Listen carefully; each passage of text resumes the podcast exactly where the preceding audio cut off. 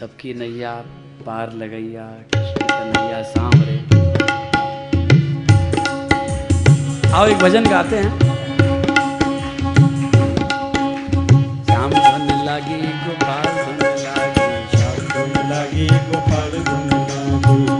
ऐसी झूठ मूठ को मुँह से गा लेते हैं। लगी तो नहीं है धुन। लगेगी, मेरे को आशा है, लगेगी। श्याम धुन लागी, गोपाल धुन लागी लागी गोपाल धुन लागी। श्याम धुन लागी गोपाल धुन लागी। श्याम धुन लागी गोपाल धुन लागी। श्याम धुन लागी गोपाल धुन लागी। श्याम धुन लागी गोपाल धुन लागी। सबकी नैया सबकी नैया पार लगैया। कृष्ण कन्हैया सांवरे। सबकी नैया पार लगैया। कृष्ण कन्हैया सबकी नैया पार लगैया कृष्ण कन्हैया सांवरे सबकी नैया पार लगैया कृष्ण कन्हैया सामने। श्याम धन लागी गोपाल धन लागी। श्याम धुन लागी गोपाल धुन लागी। श्याम धुन लागी गोपाल धुन लागी। श्याम धुन लागी गोपाल धुन लागी। राधा धुन लागी कन्हैया धुन लागी। राधा धुन लागी कन्हैया धुन लागी। श्याम धुन लागी गोपाल धुन लागी। श्याम धुन लागी गोपाल धुन लागी। राधा धुन लागी कन्हैया धुन लागी। राधा धुन लागी कन्हैया धुन लागी। जो श्याम चराए धेनु जो श्याम चराए वेणु बजाए वेणु बजाए वेणु आप ताली को थोड़ा कम रखो। मैं देख रहा हूँ मैं जब ताली का इशारा करूँ तो बजा लेना। जो श्याम चराए धेनु बजाए वेणु रचाए रास रे। जो श्याम चराए धेनु जो श्याम चराए वेणु बजाए वेणु बजाए वेणु रचाए रास रे।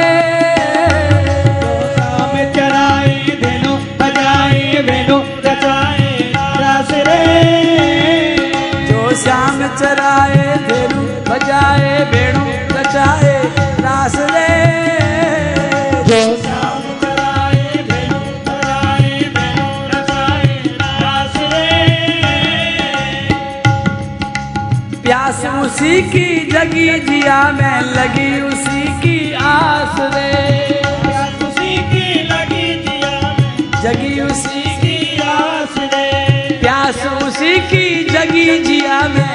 लगी उसी की आस रे उसी की लगी जिया में। लगी उसी की आस रे उसी की धुन में फिरूं रात दिन। की धुन में फिरूं रात दिन। एक शब्द आएगा बहुत महत्वपूर्ण ध्यान दे सुनना। उसी की धुन में फिरूं रात दिन। धूप मिले या छांव रे हमारी शर्त क्या है? हम श्री कृष्ण की भक्ति करने को तो तैयार हैं। हम का मतलब मैं आपके ऊपर कोई लांछन नहीं लगाना चाहता हूँ। लेकिन एक बात है, हम भक्ति करते हैं। एक आदमी ने हनुमान जी की भक्ति शुरू करी। और हनुमान जी महाराज को पाठ कर करके, व्रत कर करके राज़ी कर लिया। हनुमान जी महाराज, जय हनुमान जी महाराज, जय हनुमान जी महाराज। एक दिन मेरे को मिला। बोला, महाराज, हनुमान जी महाराज बहुत अच्छे हैं। मेरा सारा काम कर देते हैं। अरे भैया सारा काम सब कर देते हैं? बोले हाँ। मेरे छोरे की नौकरी नहीं लग रही थी। मैंने हनुमान जी से कह दिया, हनुमान जी महाराज, पंद्रह दिन के अंदर नौकरी लगवा दो, नहीं तो देख लो फिर। मैंने कहा, देख लो का मतलब? क्या बिगाड़ेगा भैया तू हनुमान जी का? बोले, मैंने कह दिया हनुमान जी महाराज से, अगर पंद्रह दिन के अंदर नौकरी लगवाई तो ठीक है, नहीं तो व्रत व्रत सब छोड़ दूँगा। मैंने कहा, फिर क्या हुआ? बोले, महाराज, हनुमान जी महाराज ने चौदह दिन के अंदर अंदर मेरे बेटे की नौकरी लगवा दी। मेरी इज़्ज़त बचा दी हनुमान जी महाराज ने। मैंने कहा, हनुमान जी ने तेरी इज़्ज़त नहीं बचाई, अपनी इज़्ज़त बचाई बेचारों ने। नहीं तो तू तो उनको अल्टीमेटम दे चुका था। अगर पंद्रह दिन भी नौकरी नहीं लगती तो हनुमान जी महाराज की तो इज़्ज़त खतरे में पड़ गई थी। मैंने कहा, भैया, देख बार बार हनुमान जी अपनी इज़्ज़त नहीं बचाएँगे, जरा ध्यान रखियो। बोले, नहीं नहीं, अब तो मेरे को चाबी मिल गई। अब तो मुझे कोई भी काम कराना होगा तो हनुमान जी महाराज कह दूँगा, करो, करना पड़ेगा उनको। फिर कई महीने बाद मिला, बिल्कुल उदास, रोता हुआ सा। मैंने, क्या हुआ भैया? बोले, महाराज, अब सब छोड़ दिया, हनुमान जी को छोड़ दिया मैंने। क्यों छोड़ दिया? बोले, हनुमान जी ने धोखा दिया मेरे को। भाई, कैसे धोखा दिया? बोले, मेरी पत्नी की तबीयत खराब हुई थी और मैंने हनुमान जी से कहा था कि एक महीने के अंदर ठीक कर दो। हनुमान जी ने ठीक नहीं किया, वो मर गई और मैंने हनुमान जी को भी छोड़ दिया। ये क्या है? ये बात है कि जब तक भगवान हमारा काम करें, मैं गा रहा हूँ, उसी की धुन में फिरूं रात दिन। लेकिन भजन कहता है, धूप मिले या छाव अगर मुझे श्री कृष्ण की धुन है, अगर मुझे हनुमान जी की धुन है, अगर मुझे शंकर भगवान की धुन है, मुझे राम जी की धुन है, अगर धुन सच्ची है तो फिर या तो धूप मिले या छाया मिले, मेरी धुन बदलनी नहीं चाहिए। और अगर वो धुन सच्ची नहीं है तो धूप निकलते ही धुन गायब हो जाएगी। जब तक छाया रहेगी जब तक अनुकूलता रहेगी जब तक मन की बात पूरी होगी तब तक हम मंदिर जाएँगे और जिस दिन मंदिर मन की बात पूरी नहीं होगी उसी दिन भगवान को तलाक दे देंगे कि भगवान तू घर बैठ अपने हमारा तेरा कोई मतलब नहीं है। लेकिन ये भजन कहता है बहुत प्यार से श्याम धुन लागी गोपाल धुन लागी श्याम धुन लागे गोपाल धुन लागे श्याम धुन लागी गोपाल धुन श्याम धन लागे गोपाल धुन लागे।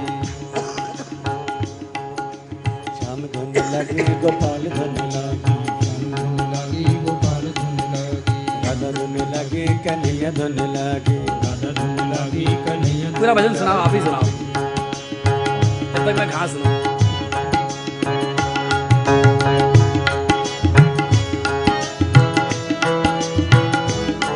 जो शाम चराए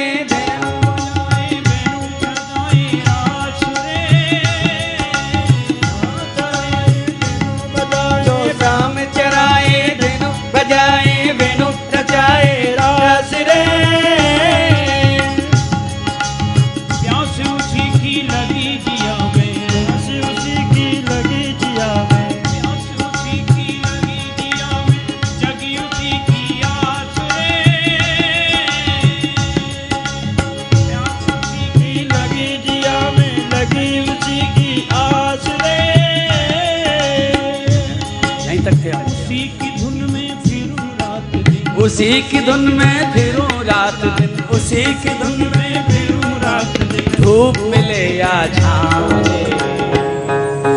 श्याम धुन लागे गोपाल लागे। शाम धुन लगी गोपाल धुन लगी। श्याम धुन लागे गोपाल धुन लागे। श्याम धुन लगी गोपाल धुन लगी। राधा धुन लागी। अब थोड़ी देर ताली बजा लो।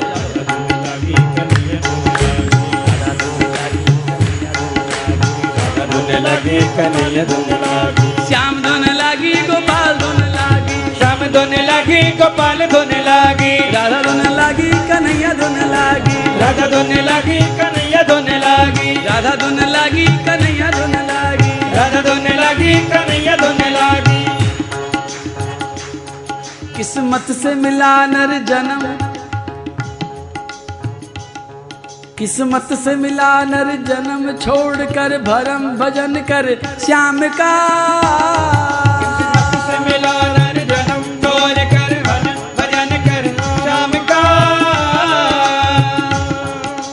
राग रंग श्रृंगार जगत का प्यार नहीं कुछ काम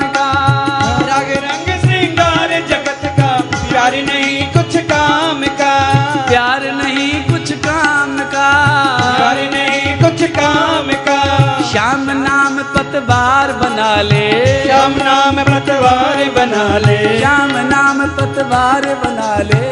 श्याम नाम पतवार बना ले। पार लगेगी नाव रे। श्याम धन लागी गोपाल धुन लागी। श्याम धुन लागी गोपाल धुन लागी। राधा धुन लागी कन्हैया धुन लागी। राधा धुन लागी कन्हैया धुन लागी। श्याम धुन लागी गोपाल धुन लागी। श्याम धुन लागी गोपाल धन लागी। श्याम धन लागी। गोपाल धुन लागी। बोलो कन्हैया लाल की जय। मैं सभी देवताओं की बात तो नहीं करूँगा, नहीं तो मेरा विषय बदल जाएगा, लेकिन एक की बात ज़रूर करूँगा। भागवत में वर्णन आता है कि एक बार एक एक आदमी ने नारद जी से पूछा कि सबसे जल्दी खुश होने वाले देवता का नाम बताओ।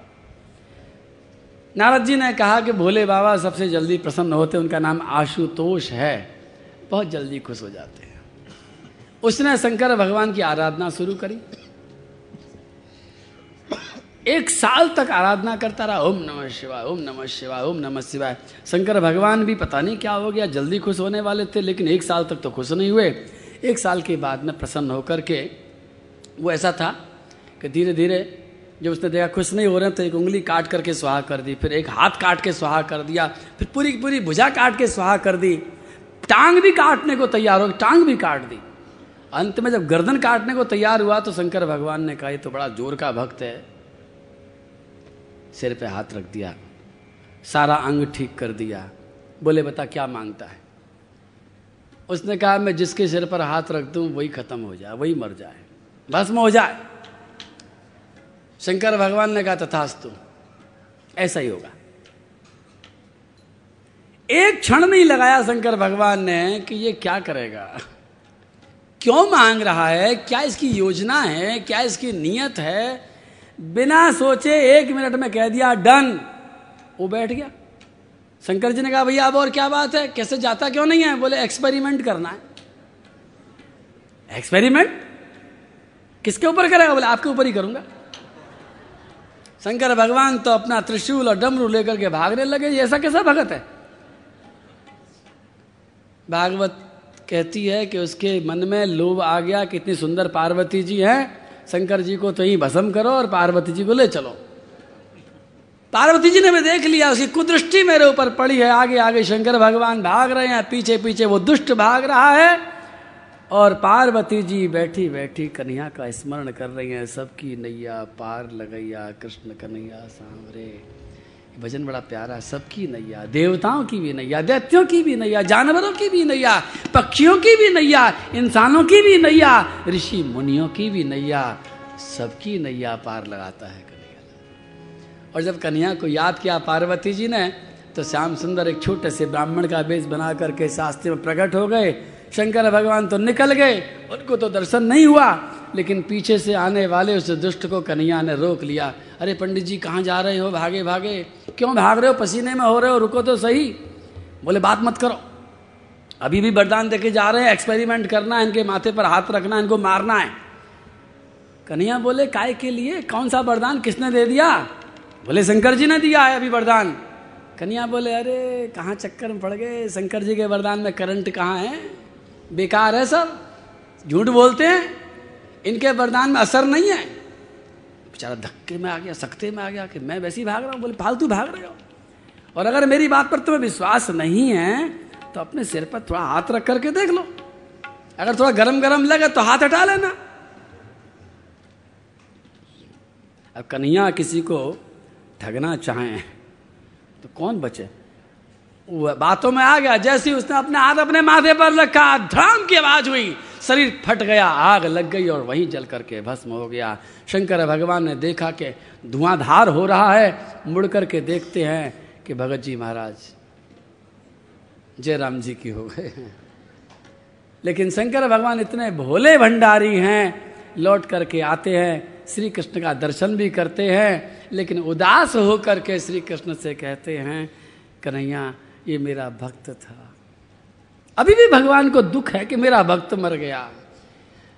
मेरे कारण, भगवान ने कहा, बाबा, भोले बाबा, आपके कारण नहीं मरा, ये अपने कारण मरा है। इसने जब आपको मारने का संकल्प किया था, ये तो उसी समय मर गया था। लेकिन इतनी सी बात समझना कि शंकर भगवान से तो कोई व्यक्ति मांग सकता है, कुछ भी वरदान। अनेक अनेक घटनाएँ घटी हैं। शंकर जी तो बड़े बिज़ी लगते हैं। ऐसा लगता है बड़े व्यस्त हैं। जैसे बाबूजी बैठे हों ऑफ़िस में, लाखों करोड़ों का कारोबार चल रहा हो, और उस समय उनका नाती छोटा सा आकर के दादाजी टॉफी, और दादाजी को कहीं दिख जा, बोले, ले, और तू भाग यहाँ से, हमारा करोड़ों का काम चल रहा है। तू कहाँ डिस्टर्ब करने बीच में आ गया? चल भाग। ले, पाँच का नोट पकड़, तू बाज़ार से टॉफी ले लियो। शंकर जी की दशा भी कुछ ऐसी ही लगती है शंकर भगवान का बिज़नेस तो बहुत ऊँचा चल रहा है। क्या चल रहा है? श्री कृष्ण स्मरण चल रहा है। समाधि में रहते हैं। वो अपने प्रभु के स्मरण में इतने धुत रहते हैं कि कोई जब मांगने आता है तो कहते हैं, तू जा यहाँ से डिस्टर्ब मत कर फटाफट, भाग यहाँ से। लेकिन वो तो व्यस्त रहते हैं, पर कन्हैया व्यस्त नहीं रहते हैं। जो श्याम चराए धेनु, बजाए भेड़ू, रचाए रास रे।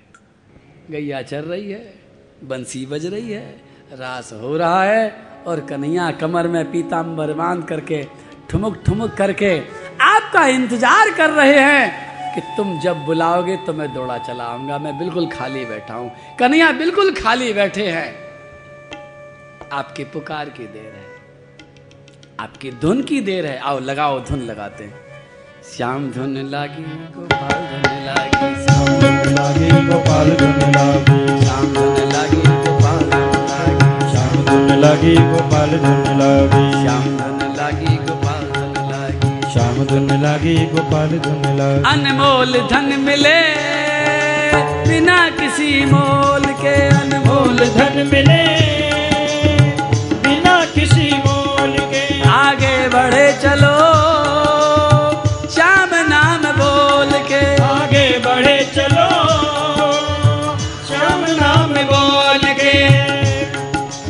अनमोल धन मिले बिना किसी मोल के। अनमोल धन मिले बिना किसी मोल के। आगे बढ़े चलो श्याम नाम बोल के। आगे बढ़े चलो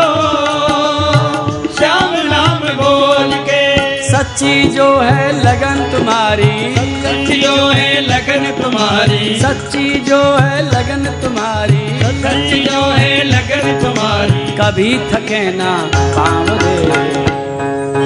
श्याम धन लगी गोपाल धन लगी। श्याम धुन लागी गोपाल धुन लागी। श्याम धुन लगी गोपाल धुन लगी। श्याम धुन लागी गोपाल धुन लागी। राधा धुन लगी कन्हैया धुन लगी। राधा धुन लगी कन्हैया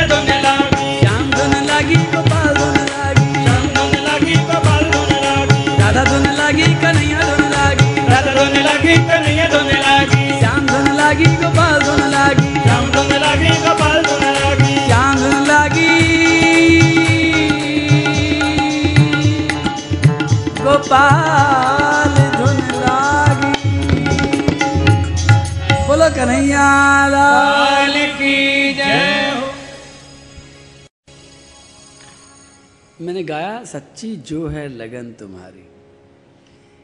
ये भजन और ये श्लोक मुझे आगे बढ़ने नहीं देते हैं, क्योंकि बड़ा जैसे बिल्डिंग बनाते समय आप फुटिंग करते हैं ना, क्या कहते हैं उसको? बेसमेंट है? हाँ फाउंडेशन, बिल्कुल ठीक कहा। याद रखूँगा ना नाम आगे से। फाउंडेशन मज़बूत अगर नहीं होगा तो बिल्डिंग कभी भी इधर से उधर हो जाएगी। जरा से झोंके में ही खसक जाएगी। फाउंडेशन मज़बूत होना चाहिए। और अभी श्री सुखदेव जी महाराज फाउंडेशन बना रहे हैं। अभी नक्शा भी नहीं दिखाया। अभी परीक्षित जी महाराज को बिल्डिंग का नक्शा भी नहीं दिखाया। अभी तो फाउंडेशन भी लग रहे हैं। कि तेरी मजबूती हो तो बात कर। मैं भी तेरा बात करता हूँ आपसे कि फाउंडेशन मज़बूत होना चाहिए।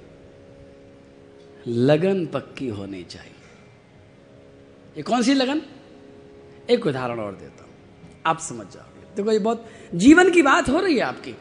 ये कोई घर का, घर की बिल्डिंग नहीं बन बन रही है। ये ऑफ़िस की बिल्डिंग नहीं है। किसी फैक्ट्री की बिल्डिंग नहीं है कि तीन साल बाद दोबारा फिर बना लोगे। पसंद नहीं आई है। मकान बेच देंगे जी, दूसरा बना लेंगे। ना, ये जीवन की बात हो रही है।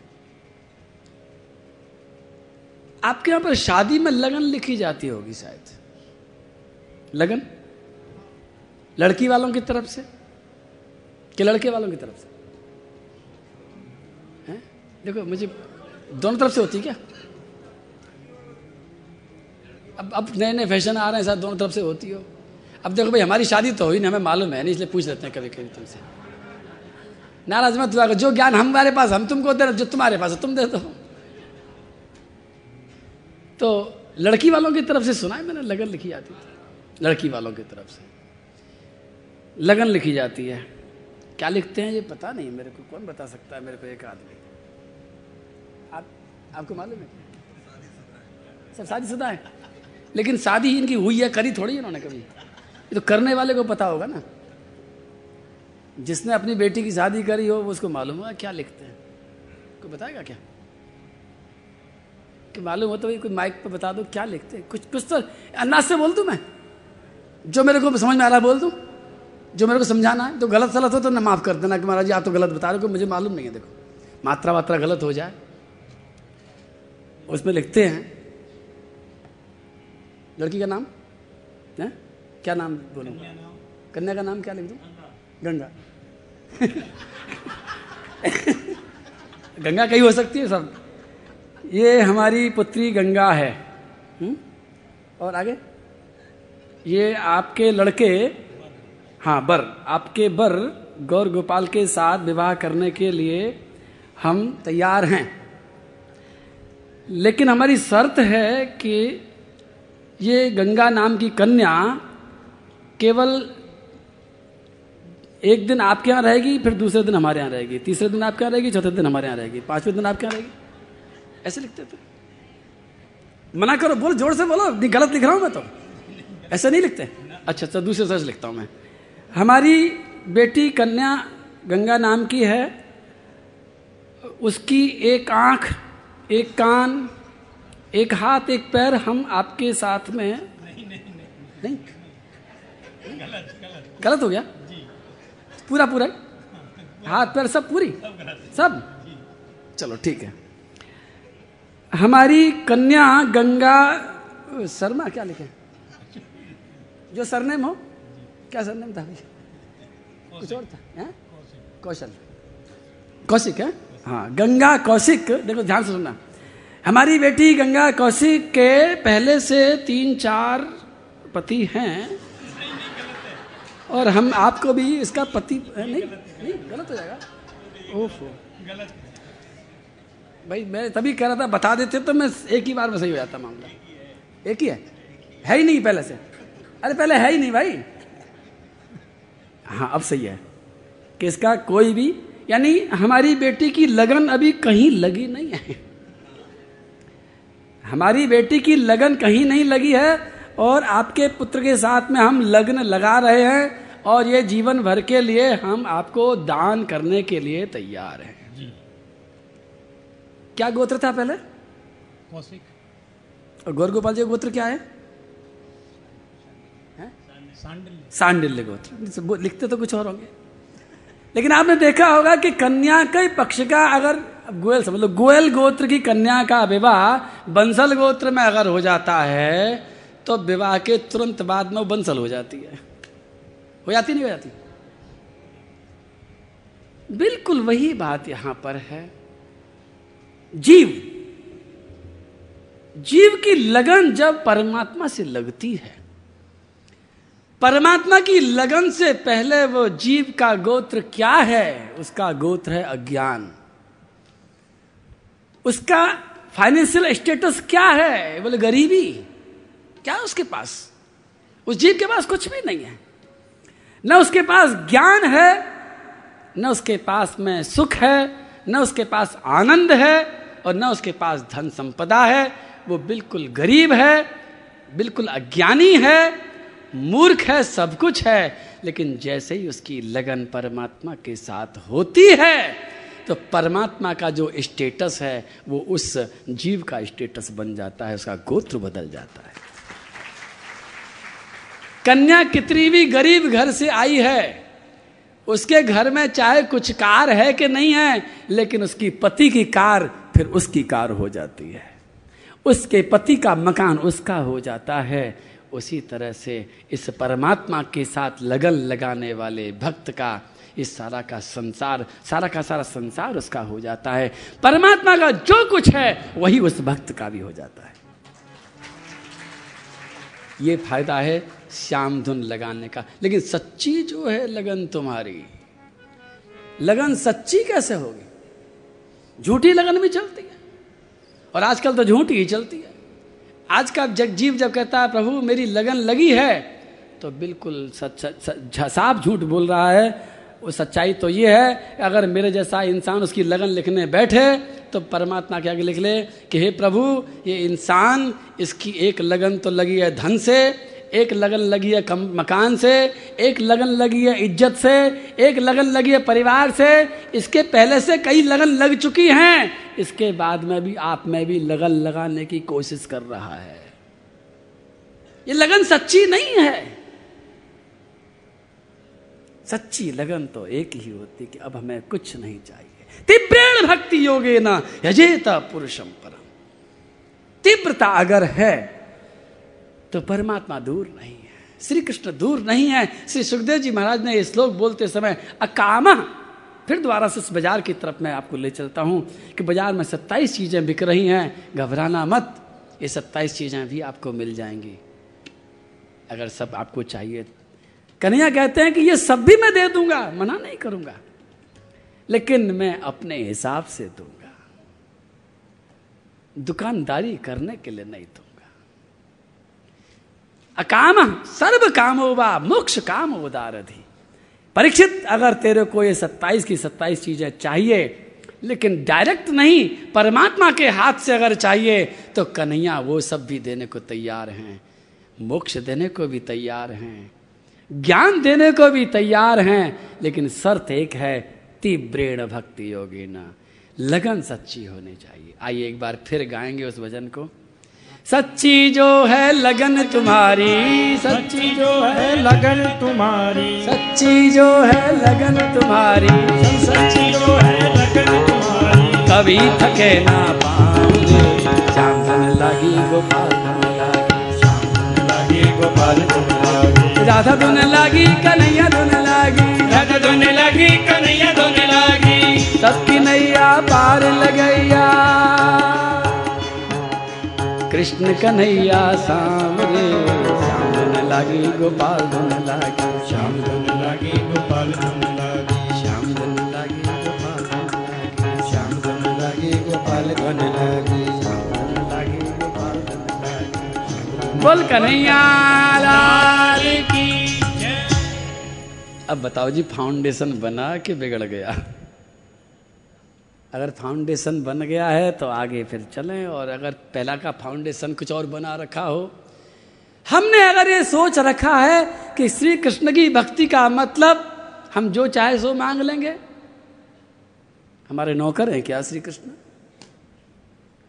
नौकरी करते हैं करते हैं, वाकई करते हैं। भगवान अपने भक्त के बस में रहते हैं। भगवान ने नवम स्कंद में साफ़ कहा, अहम भक्त पराधी हो एक छोटी मोटी बात नहीं है, इस पूरे संसार का मालिक अपने छोटे से छोटे भक्त की गुलामी करने को तैयार हो जाता है। ठीक उसी तरह से। शादी जब होती है और दुल्हन घर में आती है तो शुरू में ये कहा जाता है कि फलाने की दुल्हन है और अगर वो दुल्हन वाकई में सच्ची है, सत्य स्त्री है और अगर उसने पूर्ण समर्पण के साथ, पूरी सेवा के साथ, पूरे विश्वास के साथ अगर उसने अपने पति की सेवा करी है तो वो दिन दूर नहीं रहता है जब दुल्हन दूल्हा की नहीं होती है, बल्कि दूल्हा दुल्हन का बन जाता है। भगवान कहते हैं कि ये भक्त आते तो हैं मेरे गुलाम बनने के लिए, लेकिन अपनी भक्ति से मुझे गुलाम बना लेते मैं भक्त पराधीन हो जाता हूँ। मैं उनकी गुलामी करने लग जाता हूँ। लेकिन वो दिन बाद में आता है। पहले हमें उनके आधार पर चलना होता है। हम पहले दिन उन पर ऑर्डर झाड़ेंगे तो हमारा ऑर्डर नहीं चलेगा। ऑर्डर तो कभी करना ही नहीं है। भगवान के प्रसन्नता में प्रसन्न रहने की हिम्मत है तो आगे बढ़ें। जो वो चाहें। हम कभी भी उनसे कुछ मांग नहीं सकते। मांगना है, मांगो। आपकी इच्छा है, लेकिन वो जो चाहेंगे, सो देंगे। वो कोई दुकानदार नहीं है, वो कोई देवता नहीं है जो तुम्हारी उचित और अनुचित सारी बातों को पूरा करेंगे। वो वही पूरा करेंगे जो उनको उचित लगेगा। आप मांगो। अगर अपना हित आपको इसमें लगता है तो फिर श्री परीक्षित जी महाराज से, सुखदेव जी महाराज भी कहते मैं भी आपसे कहता हूँ कि परीक्षित जी ने कहा था सुखदेव जी ने पूछा कि बता, ऐसे भगवान अगर तुझे पसंद हैं। परीक्षित जी ने कहा, महाराज, मुझे बिल्कुल वही चाहिए, मुझे और कुछ नहीं चाहिए, मुझे दुकानदारी नहीं करनी है। तो सुखदेव जी ने कहा कि तो फिर ध्यान से सुन, एक आसन पर बैठ जा, काल को फटकार दे, माया को दुत्कार दे, प्रारब्ध को ललकार ले। तेरा कोई कुछ नहीं बिगाड़ सकता है। तो एक आसन पर बैठ करके कथा सुनने को अगर तू तैयार हो जाए तो वैसे तो मैं सात मिनट भी कहीं नहीं रुकता हूँ। लेकिन अगर कोई भगवत कथा सुनने को तैयार हो जाए तो मैं सात दिन तो क्या मैं सात जन्म रुकने को तैयार हूँ। तुझे कथा सुनाता रहूँगा, कथा सुनते रह। मैं भी नहीं उठूँगा और तू भी नहीं उठेगा। परीक्षित जी ने कहा, महाराज, मुझे कुछ नहीं करना है। न पानी पीना है, न भोजन करना है। न कहीं जाना है, न आना है। अब आपके मुँह से निकलती हुई कथा की धारा। नमः परस्मयी। पुरुषाय भूयसे सदुद्भवस्थान निरोध लीलया। ग्रहीत शक्ति तृतयाय देहि ना। मंतर भवान मने सुखदेव जी महाराज अब मंगलाचरण करते हैं, भागवत की कथा प्रारंभ करते हैं। परीक्षित जी महाराज बड़े ध्यान से कथा सुन रहे हैं। परीक्षित जी सवाल पूछते हैं, सुखदेव जी उत्तर देते हैं और सबसे पहले वो सृष्टि का वर्णन करते हैं और सृष्टि का वर्णन करते समय हमें सबसे बड़ा मंत्र मिलता है। हम क्यों सृष्टि का वर्णन सुनते हैं और क्यों ये वर्णन को किया जाता है? क्योंकि यदि हम इस सृष्टि को नहीं समझेंगे तो आज की समस्या को भी नहीं समझेंगे। जड़ तक जाना होगा, ये जड़ कहाँ है? जिस समय संसार शुरू हो रहा था, उस समय भगवान ने क्या मंत्र दिया था? क्या भूल हो गई हमसे? ये इतना दुखदाई संसार तो नहीं होना चाहिए था। गलती कहीं ना कहीं हुई है हमसे। तो मैं बता दूँ कि सृष्टि जब शुरू हुई भगवान शेष सैया पर शयन करते हैं, उनके नाभि से कमल प्रकट होता है। एक बहुत विशाल, एक कमल के अंदर ब्रह्मा जी प्रकट होते हैं।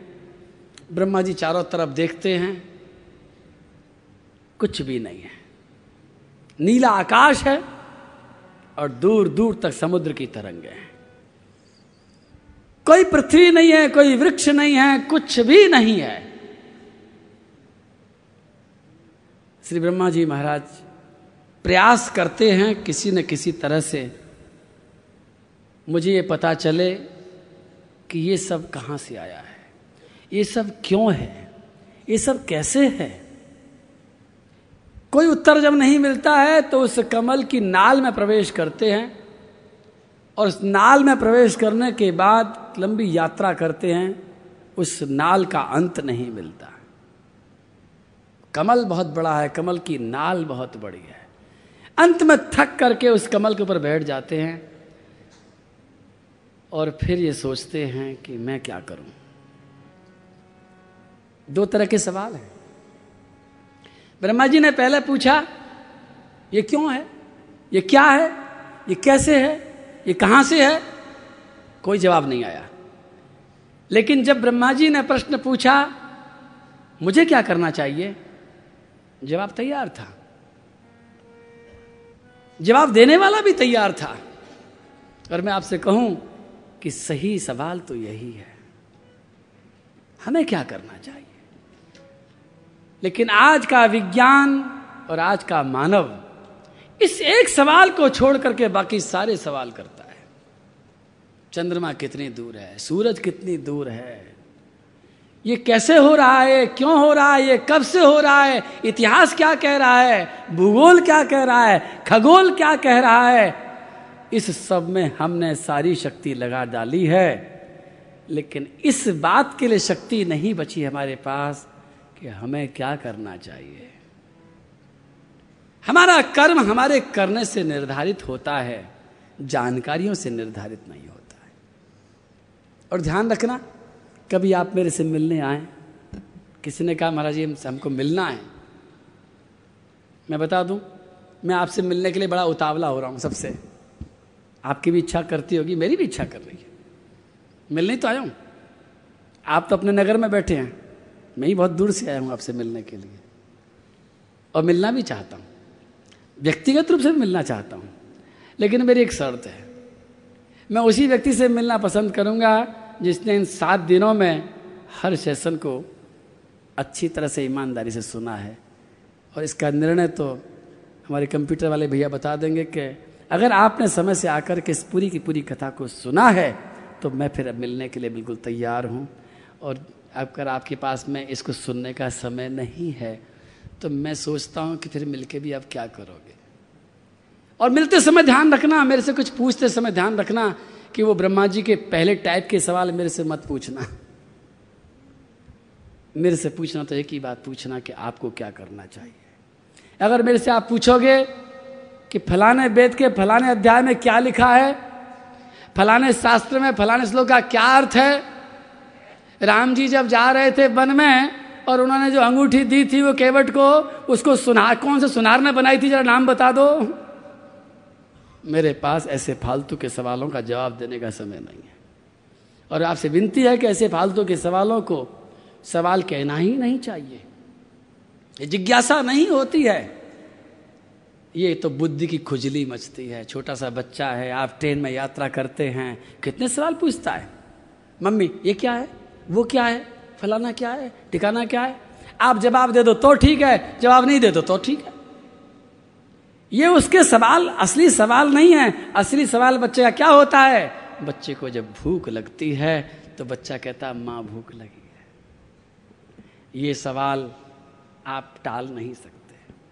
बच्चे को बहका नहीं सकते, क्योंकि उसकी ज़रूरत है। तो जो हमारी ज़रूरत है, वो सवाल हमें पूछना चाहिए। इधर उधर के फालतू सवाल पूछ करके अपना और किसी संत का समय खराब नहीं करना चाहिए। अरे जहाँ चलना है तुम्हें वहाँ के सवाल करो। श्री ब्रह्मा जी महाराज ने जब ये सवाल पूछा, उस चारों तरफ़ के आकाश से, कोई था ही नहीं वहाँ पर, कोई दिख ही नहीं रहा है, अकेले बैठे हैं। मुझे क्या करना चाहिए? और जैसे ही सवाल पूछा, समुद्र की तरंगें आपस में टकराने लगी और टकरा करके जैसे दोनों हाथ टकराते हैं तो एक आवाज़ आती है। और ये ये आवाज़ दो अक्षर पैदा करती है। जब भी दो चीज़ टकराती है संसार में तो दो अक्षर का एक शब्द पैदा होता है। पहला अक्षर है त दूसरा अक्षर है प। तप तप तप तप। समुद्र की तरंगें ब्रह्मा जी को लगातार मंत्र दे रही थी। तप तप।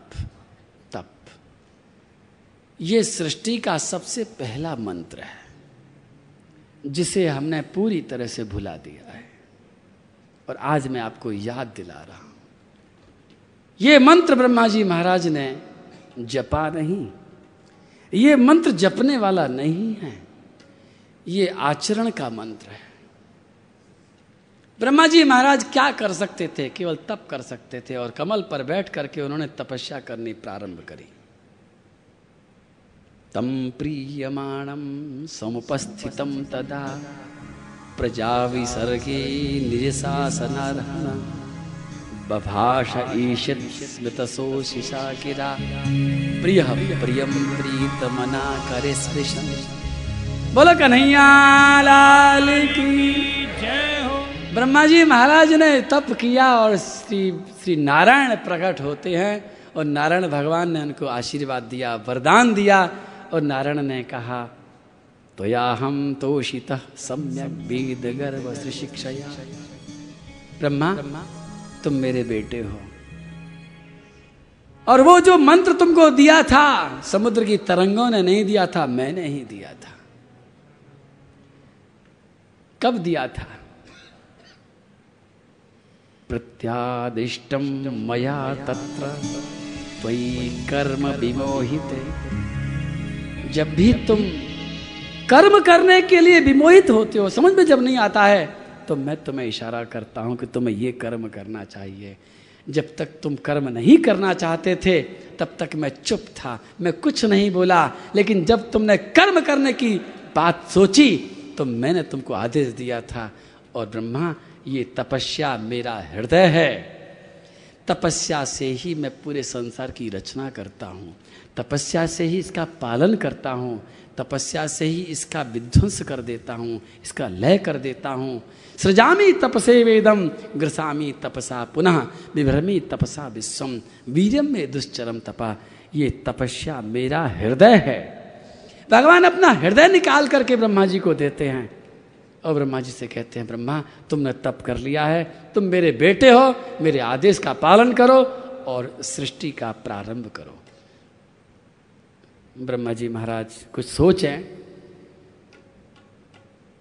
उससे पहले मैं इस तपस्या की तरफ़ ही चलता हूँ। तपस्या है क्या चीज़? क्यों आगे का प्रसंग शुरू हो जाएगा, तब तपस्या को भूल जाएँगे।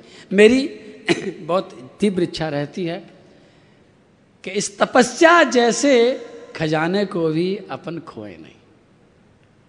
तप करें तप करें। एक बार श्री मत्स्येंद्र नाथ जी के शिष्य बने गोरखनाथ जी। शिष्य बनते ही गुरुजी ने कहा, बेटा, जाओ, तप करो। गुरुजी हमेशा कहते हैं, जाओ बेटा, तप करो। क्यों कहते हैं? तपस्या की बात क्यों कहते हैं?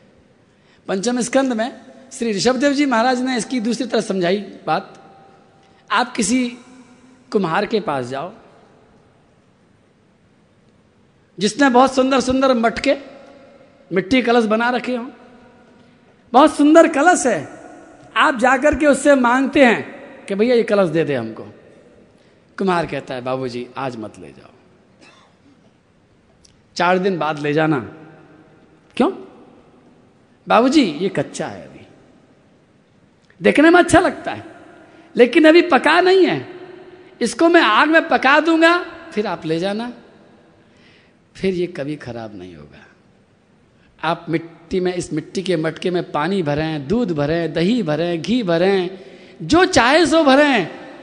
जब तक टक्कर नहीं लगेगी, तब तक कुछ नहीं बिगड़ेगा। अगर बिना पकाए आप ले जाएँगे तो जब आप इसमें दूध डालेंगे तो मटका भी खराब हो जाएगा और दूध भी खराब हो जाएगा। बिना पकाए ये किसी काम का नहीं है।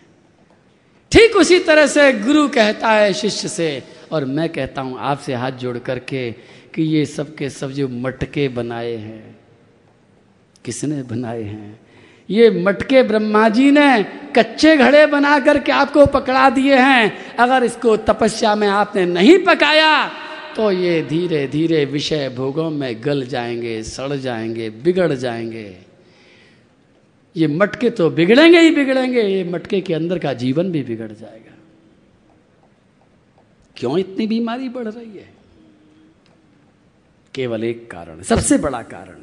कई कारण हैं, लेकिन एक कारण सबसे बड़ा है, क्योंकि पहले के इंसान तपस्वी हुआ करते थे और हम तपस्या से धीरे धीरे धीरे धीरे दूर जा रहे हैं।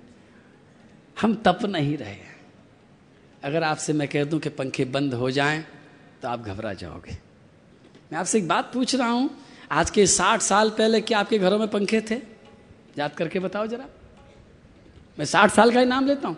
साठ साल पहले मुझे आशा है कि आपके घरों में पंखे नहीं थे, लेकिन आपके दादाजी और आपके पिताजी वहाँ थे और स्वस्थ थे, हट्टे कट्टे थे।